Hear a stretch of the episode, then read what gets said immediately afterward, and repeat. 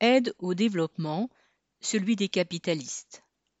En août dernier était votée une loi programmant une augmentation sur trois ans de l'aide au développement des pays pauvres.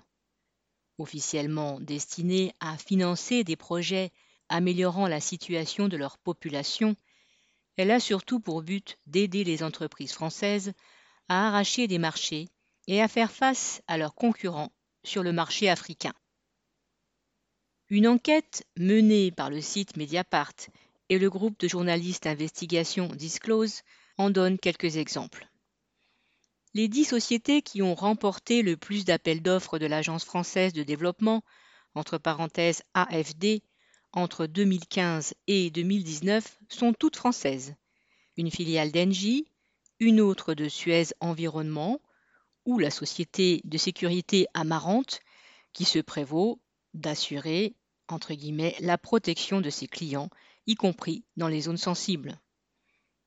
Il est peu probable que les clients en question soient de paisibles paysans africains.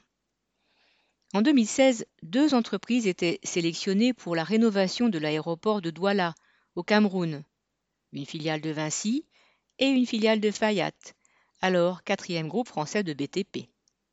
Deux ans plus tard, les compagnies aériennes se plaignaient de l'insécurité des installations malgré les 24 millions d'euros prêtés par l'AFD pour ce chantier. Les journalistes qui ont voulu accéder aux documents concernant les contrats passés se sont vus opposer le secret bancaire.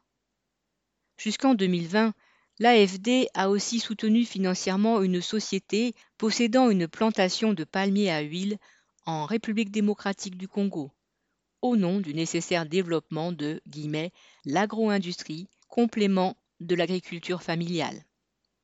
Les terres y avaient été volées aux paysans, les employés maltraités et mis en danger par les produits chimiques utilisés, ont révélé les témoignages recueillis sur place par les journalistes. Quant à l'argent du développement, ces travailleurs n'en ont jamais vu la couleur. DM.